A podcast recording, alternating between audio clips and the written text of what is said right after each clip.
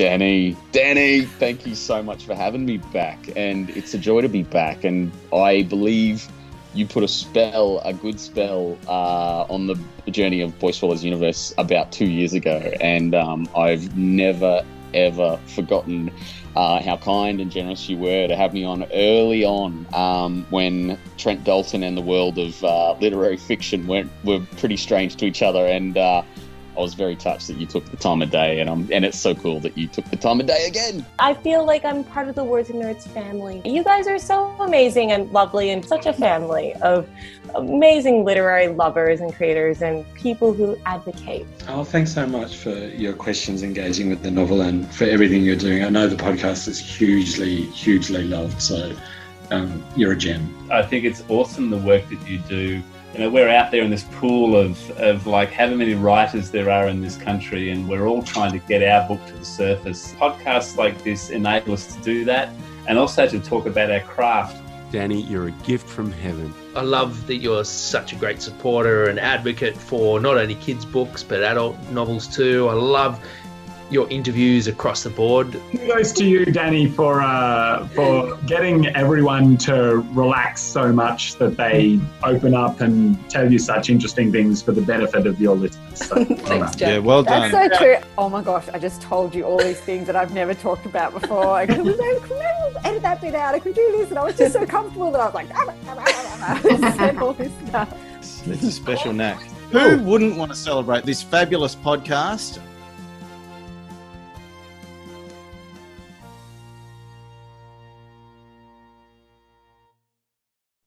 are now live streaming, Jess. That's exciting. That's exciting. So, welcome to the Words and Nerds podcast live stream. Thanks, Danny. Have fun into everyone's homes. It is fun, yeah. And so, everyone, I hope everyone's wearing the Ugg boots like I am. And maybe yeah. you are, but you're looking pretty glamorous. Uh, tracksuit pants and socks. and, a, and a heater by my feet. Perfect Combination. Oh, you sound exactly like me, except I got ET socks today. I saw your ET socks on Instagram. They're amazing. Uh, literally my most favorite thing ever. So there you go. now, before we get started, I'm really super excited to have you back. I mean, we spoke before on episode 99, and now we're, you know, into the 300s. So that's pretty crazy but it doesn't feel like that long ago. It never feels like that long ago. You know, no. it always feels like it was just kind of yesterday. Yeah. Um, now I'm going to introduce you for those people that don't know you. I should be I should be a good host and do that, right? Sure, go on. okay. Jessica Dettmann is a Sydney based writer and performer. Her blog, Life with Gusto, turns a sharp but affectionate eye on modern parenthood, and it's very funny. After a decade of working as an editor for Random House Australia and HarperCollins, she started writing books. Her first novel to be second best, charmed readers and myself in 2019. And today we chat about her new book, This Has Been Absolutely Lovely. Uh-huh. There it is. And you can see it. It's behind me. See there? Yeah, you've got it there. I've got it here. Place behind me. beautiful cover too. Were you really surprised when that came out and that cover was so beautiful? Yeah, I love this cover. I think it's gorgeous. Um, the brilliant Hazel Lamb did that. And I think it really it captures everything for me. Beautiful. Yeah. And I have I have matching plants now in my oh, I love my on-brand pot plant that that I is not keep alive. That is nothing to do with me. no, I love that. That's fabulous. You got to really, you know, really get into that. I think. Now, tell me, um, give us an elevator pitch for this story. And look, I'm going to ask you to give a bit of a long elevator pitch because okay. I'm going to try and see if anyone wants to ask you questions during this live stream, and I've got to find the questions. So if you are at home in your Ugg boots or in your pajamas, or maybe you're wearing a nice frock around the house, whatever you do is fine. Um, if you want to ask a question uh, to Jess, pop it into the comments. Um, hopefully, I can find them. Otherwise, we might answer them later on. We'll just, we'll just make up questions that we think you might have wanted to know. Make up, and, and we'll make up your name as well, but we'll do our best. okay, so hit us with a really long, tall okay. bit. Here is the long elevator pitch for this has been absolutely lovely. So, this book is a novel. It's the story of a very messy family told through the, from the perspective of two of the members of the family. The first is Annie, who is a 58 year old, almost former pop star. in that when she was in her early 20s, she was in a band called Love Triangle with her two male best friends. They went to England, this is the early 1980s, and their song was chosen for Eurovision to be the British entry. Annie was heavily pregnant when Eurovision came round, and it was decided that someone else should sing the song, and Annie and her band gave up at that point and went home and started to live real, normal, fairly boring lives. Annie, when this book opens, is 58. She's got three children uh, and an ex partner, and she has just reached the point in her life where her kids have all grown up and left home, and her parents, who she has moved back in with to nurse because she's an only child, have both finally died. And she starts to think that this might be her chance to start her life again and maybe even restart her music career. The other person that this book uh, follows is her youngest child, Molly, who is uh, a heavily pregnant, tw- late 20s um, home organizer who is mar- married very young, living a very conservative life, but hasn't really figured out what she wants to do. She's a bit of a dilettante. And what she's decided will happen is that when her baby is born, her mother will step up and do huge amounts of childcare for her. Um, obviously, that's not quite what is on Annie's radar, and this book is about what happens when everybody's expectations of each other collide. Everybody is living together for a few weeks over Christmas in this house, and they all start to learn about each other, and there are some secrets revealed, and uh, you know, shenanigans ensue. I've got so many questions for you. So many questions just from that which was, can I say, a great elevator pitch. Now, I, I really like the idea. I mean, I like the idea. I'm an only child, but I find that really interesting. Um, an only child losing their parents, because I know growing up, I'm very close to my parents, and they almost mm. become, you know, your proxy siblings in some way because they're your entire family. So, how did you explore that with your character? Uh, that's a good question. No one's asked me about the only child aspect of this. Uh, I'm not an only. I'm not an only child. I have two brothers. Um, You're a minority. Yeah. Um, for Annie, she doesn't make her parents that. That's not who they are for her. She's very, very close to her dad. Um, and I think their closeness has always tended to exclude her mother. So, in the same way that her band is a, um, a love triangle, as it turns out, something of an actual love triangle. Um, there's that same situation within her original birth family where she and her dad are tight.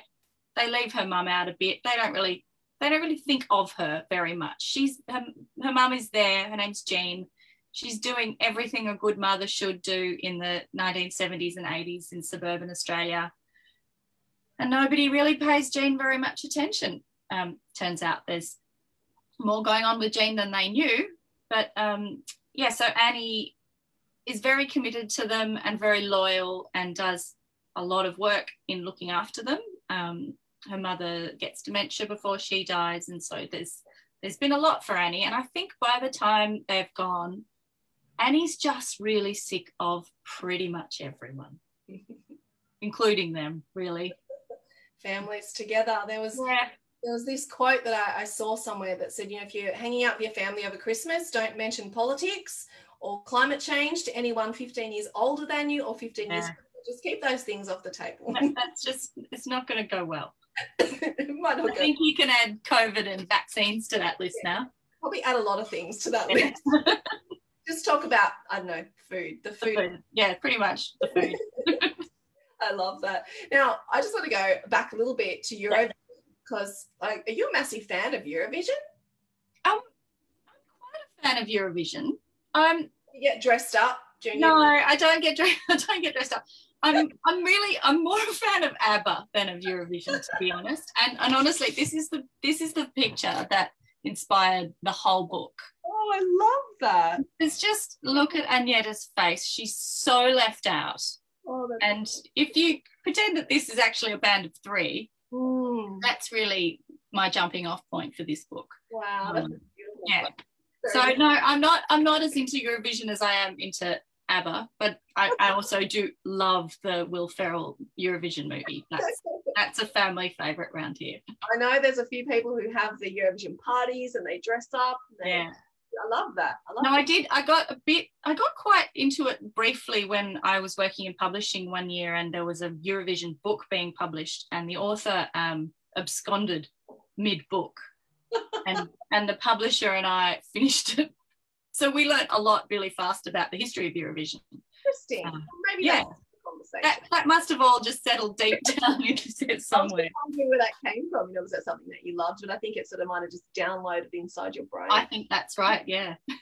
what I really loved about this book, and you touched on it a little bit with one of your characters, you know, when they become a mother, people just think, oh, you're just a mother. And you, you know, it's very hard to retain your identity, particularly when your kids are small, I think. And this is for any stay at home parent, not just Yeah. Yeah. mothers, but I can only talk from my experience. I only have been a mother. but I really love how you explore how we see ourselves through our different roles in life, you know, child, lover, partner, parent, grandparent. And I think that's a really interesting idea, particularly the way we change and are changed after motherhood. Did this was this inspired by you know things that you've lived through as well?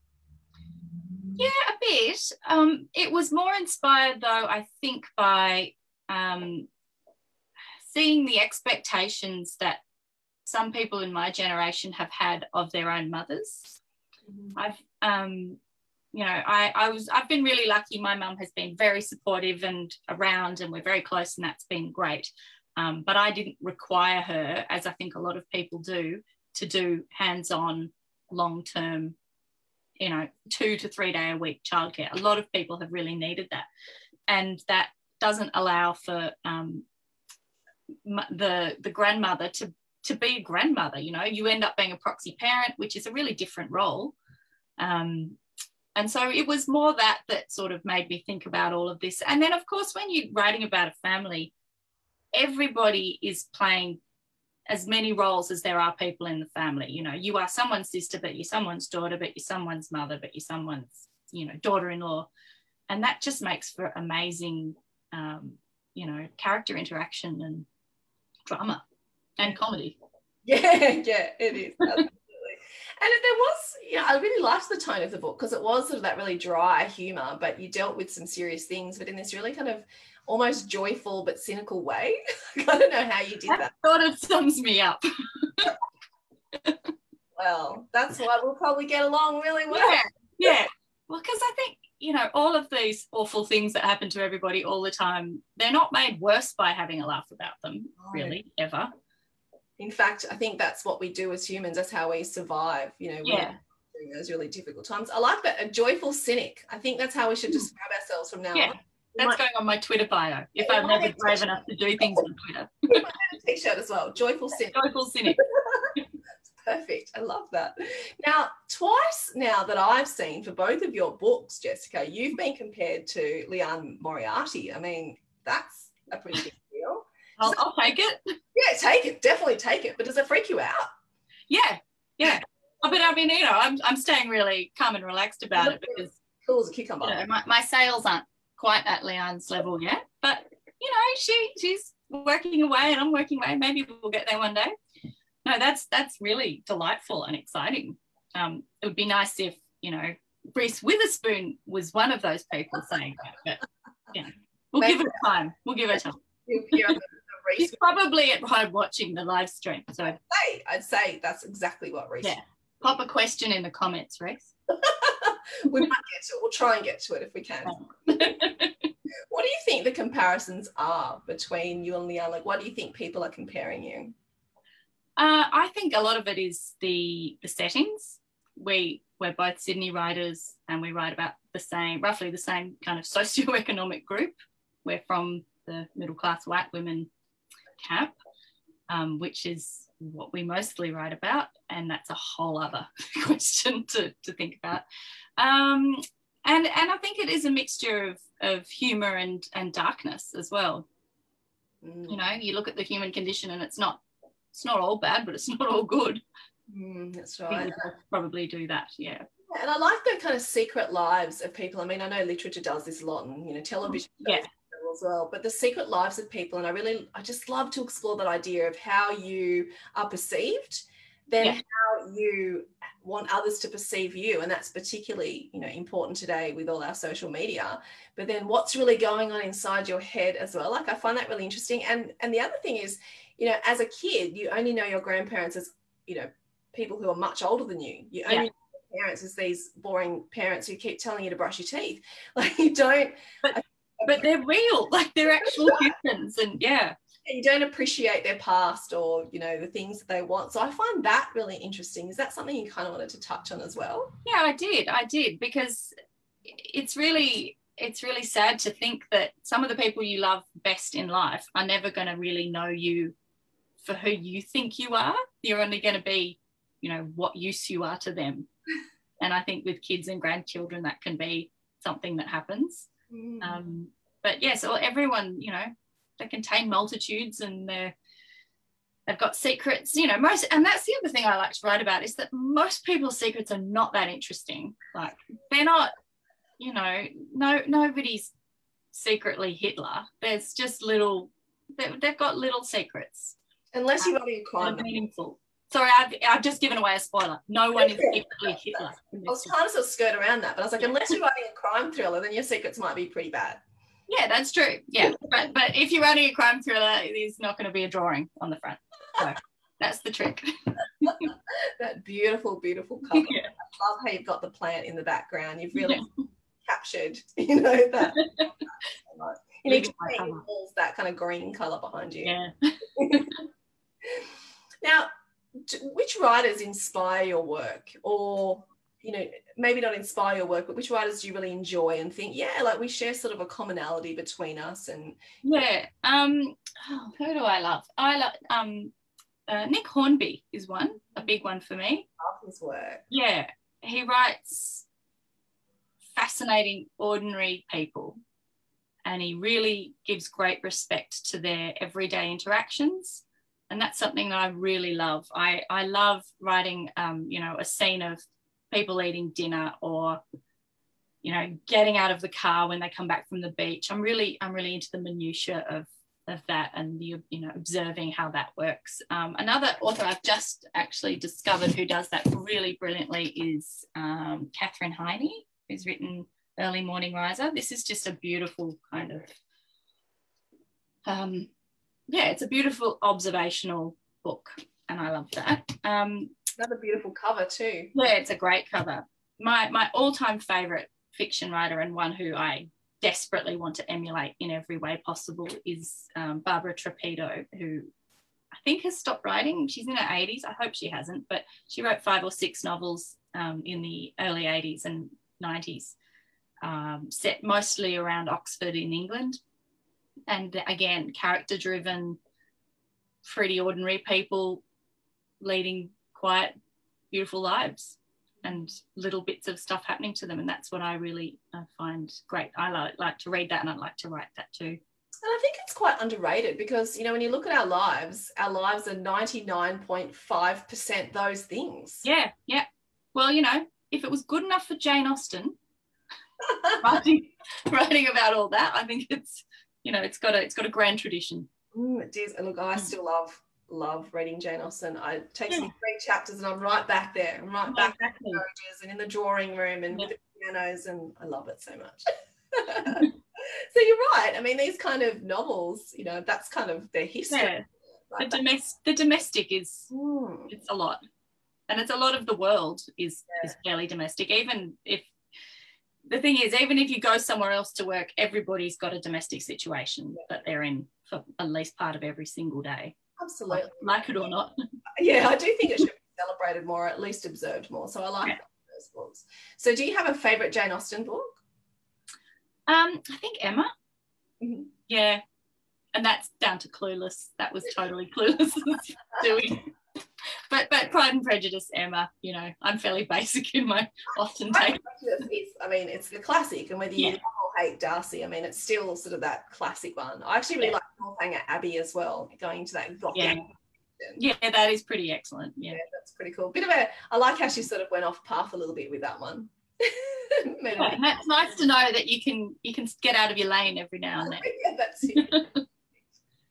Now, I really like the idea of the lives we choose and the lives that choose us. Tell us about this. I'm fascinated by this idea. Yeah, so I I feel like that is something I really wanted to explore because it's particularly relevant to women. I think um, women often find themselves choosing something and without actually really deeply understanding the implications of what that choice is. And by that i'm talking about motherhood. And and there are several people in this book who really suffer from some um, serious maternal ambivalence to put it mildly. Um, and and who don't feel like they're li- living the life that they chose because you know once you have become a parent you have so much less choice often in in how you live your life. Mm. and um and also there's the question of living a life that is like what you grew up with. You know that's something that there are three generations in this book and they all really struggle with that because they've all seemingly had great childhoods. And then the question remains do you then try to replicate that for your own children despite it not being what you want you know do you owe it to your children to raise them the way you were raised if you were happy with that? Yeah. Um, so but that's something i really wanted to explore. At a time that's so different. Like how do you yeah, it's totally different. and we were raised in this world? Like we didn't have mobile phones in our pockets. We didn't have any of that stuff. And that's a no. big deal you know? Yeah it is it is a very different world. And and it's a terrifying world for some people to think about bringing a child into. You know molly the um, the girl in this who has a baby really struggles with the kind of overwhelming idea of what this what this world is that she's brought a child into and and maybe that she didn't put enough thought into it. That's something that really really gets to her um, is that she just followed this biological imperative and suddenly is like well what you can never know what it's like. I remember saying to my closest friends, "Why did you not tell me what childbirth was like?" And I'm like, "We're sure you, we, you know, we're pretty sure we did." And I was like, "Yeah, no. you've been, you've seen what we're doing. Yeah, There's no way you told me that. Yeah, you should have like really prepared me for that. So I think I you think wouldn't you wouldn't have believed them. but even afterwards, you know, like keeping the baby alive and breast all those kind of things. Like I really feel like I wish people had been really raw and really yeah. open to prepare me for what was ahead of me. And so I like having these really open conversations because I think they're really important. Too. Yeah, I think they're really valuable. Yeah. yeah. And that's that's absolutely something that Molly didn't think of. Like she just has no clue. She's she's barely thought about the birth, let alone what's going to come for the following 70 years. I remember, um, you know, it was time to check out of the hospital. I was like, really? You want me to take this human? Yeah, I can't even operate the capsule, let alone what? I'm not going to have nurses outside my door when I go to sleep. I don't think I can do this. That's so scary, isn't it? Those first few days. just watching them breathe, like constantly. With, with, the first one, the second one, you're like, well, I didn't bang your head too many times putting you in the car. Yeah, all right first one you have health direct on speed dial. Right. The second one you're like, oh, you're fine. and you hear these stories of you know parents going, "Oh, you're fine," and then they find out you know their arm is broken or something. So that's right. Yeah, you, they're fine until the time they're not fine. Right, so the X-ray says that maybe there's been a break in the arm. Yeah, but we do our best. We do our best. That's all you can do and, and it is tricky because you are trying to be you know the best parent you can be but then trying to also have a sort of a life of your own and then and not completely lose yourself in it. Yeah. And that's that's tricky for both annie and molly because annie had a sense of what she was going to be when having kids intervened whereas molly hasn't even figured that out yet. You know there's a scene where molly is talking to some friends um, who are her age just before she has her child. And one of them says, oh, I didn't know that's what you would end up doing. And she has this whole panic about, what do you mean end up doing? I'm not in my ended up doing job. Like we're 28. This isn't, we're not, are we? How are we supposed to have found that out now? Oh, yeah, that, that whole, you know, when do you stop reinventing yourself and go, that's what I am and that's who I am? And that's frightening. I love that because I had this conversation with someone about how every story is a coming of age story. So you should be coming of age all the time. All the time, yeah. constantly. Yeah. From 17 to 18 or whatever it is. Yeah. done. Come of age, all done, finished. I'm a very different person to when I was 18. Yeah. Come of age every day. I, think, that's part of learning and growing and not knowing everything and knowing that you don't know. Knowing that you don't know. Yeah.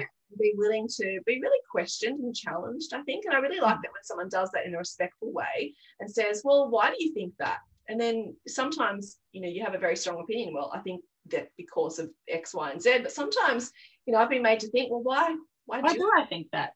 yeah, maybe I need to sort of Yeah.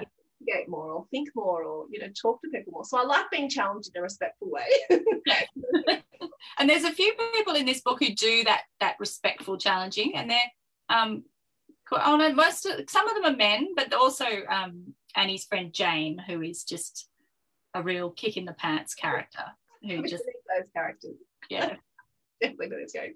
And families, there's so much to explore in families, right? Because these people they come together a couple of times a year, like you know, the whole family for these special events, and there's so many different dynamics and personalities. And just because you're related doesn't always mean you have things in common or that you even like each other. Hmm. and that's right and then there's this sort of um there's a shorthand that people have and there's this lack of formality where with other people if you got to see them twice a year you politely gloss over everything but a family will get in there and be like what is wrong with you like what what is this what's become of you this year you know they, they will get straight to the heart of it especially this family Yeah, that's true. That's they true. don't really pull their punches Families will keep you real, that's for sure. Yeah.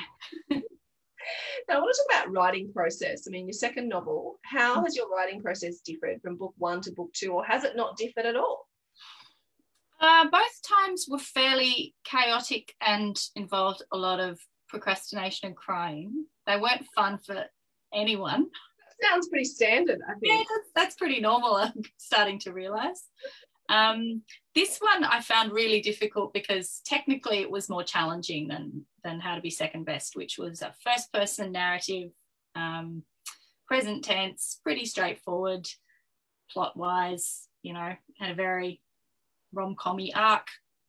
This one was trickier and involved different time periods and several different voices, and I couldn't figure out which you know how to tell it for ages. It took me a long time to figure out the voice of this book and writing in the third person wasn't something i'd ever done before so that was that was new. It was a, a learning curve. Um, but so that, it was hard. It was a really hard book to write but um, you know i'm glad i got there in the end Yeah, second book, second book stress that you've done Yeah. it. yeah Bring and people keep saying the really unhelpful comment of, you know, you can write a book. You've written a book. And you're like, well, I don't know. I can write a second book. I've only written a first book. It's really hard. There's no evidence I can write a second book. And I'm now saying that about the third. Well, there is evidence you can write a second one. So Now there is, but but there's no evidence I can write a third. nailed it. and I think that comes with, you know, being a creative person or, you know, being a writer, that self-doubt. I think so. Yeah. Creativity, I find. I mean, it, it probably comes with other things as well, but it's just so present when you're creating something, I think. Yeah. Yeah, because you do you do have to not look in the face the fact that you are building something out of nothing quite a mm. lot of the time. Absolutely. Otherwise it's too frightening and you just stop. Paralyzed. Yeah, you Yeah. get paralyzed by the thought of how big that is. Yeah. I also think, um, you know, when you're creating something, um, you know, there's a lot of fear and self doubt, but I think self doubt can be can be positive as well. Hmm. It's a bit of a knife edge, I think. I think so. Yeah, you don't want to be so overconfident, but Yes, no. self doubt can make you, I think, be better, you know, and, and, and make you really have a critical eye on your work. And, and you come from an editing background, so yes, I, I don't lack a critical eye. How does that work though with your editing background? Are you able to look at your work from a really sort of outsider's perspective or Um, I, I, the, the, the real benefit of that is that I know what an editor can, editor can do and will do. So I feel like I have someone's got my back. So if there's something that I like, I usually know, and I think a lot of authors do, you know when something isn't quite right in your manuscript, but that doesn't mean you know how to fix it. And just knowing that the collaborative process of an editor working with you is to come often can give you the confidence to go, well, I will I will move past that. I won't let me, I won't fall at that gate. I'll keep going and then I'll come back and someone will help me because editors help you. They're amazing, particularly my editor, who is incredible. Shout out to your editor. Shout out to Kate. Yeah. and it is, it's about creating the best product you can. So I think all feedback's difficult, but I think if you're all on the same page about trying to make this thing that you're creating the best it can possibly be, I mean, I think that's where you can take feedback a bit easier, possibly. Yeah, you know that nobody's criticizing you for the fun of it, you know. they're not they're not the critics. they're there to help avoid that situation down the track. Because somewhere in the book, you know, you're going to be thanking them for the editing, so they want to do a good job too. Yeah, yeah. If their name's going to be in it. a last question for you, Jessica, and I've just loved this chat so much, and I love how we've talked about the book, but we've also talked about life, which is always what happens when we talk, yeah. talk on this podcast. Uh, why do you write, or why do you keep writing? Because I possibly asked you this in episode ninety nine. Oh, why do I write? Um, initially, I wrote because I wanted a pajama job but it turns out this year that everyone can do any job from home. So I needn't have become a writer. I could have done something else. Um, no, I write because there's just there's people and voices in my head, and and I and I want to I want to capture stuff. I really like finding the funny moments in life and keeping them and capturing them and and entertaining people. I really like entertaining people, um, and this is one way to do it without you know wearing jeans. I love it. All about all about the workwear. I'm, I'm with you on that. I think my ugg boots in the morning is the most important start to my day which are often hidden by my seven year old so but that's a whole other yeah, story. i don't know. I can never find my ugg boots and they i don't know where they go. Underneath the couch i suspect. No. Yeah. I cannot work under these conditions. Seriously. outrageous outrageous well, Jessica, once again, it's been an absolute pleasure chatting with you. This will also be a podcast episode, and the video will be up um, on the Facebook page for whenever you want to uh, watch it or listen to it. Whatever. That's the great thing about podcasts and live stream. You can dip in and out whenever you feel like it. Um, you don't have to watch it at any particular time or listen to it. So, so lovely to have you back. Thank you so much for having me. And uh, another book that I thoroughly enjoyed. So, thank you so much for your time. My pleasure. Thanks, Danny.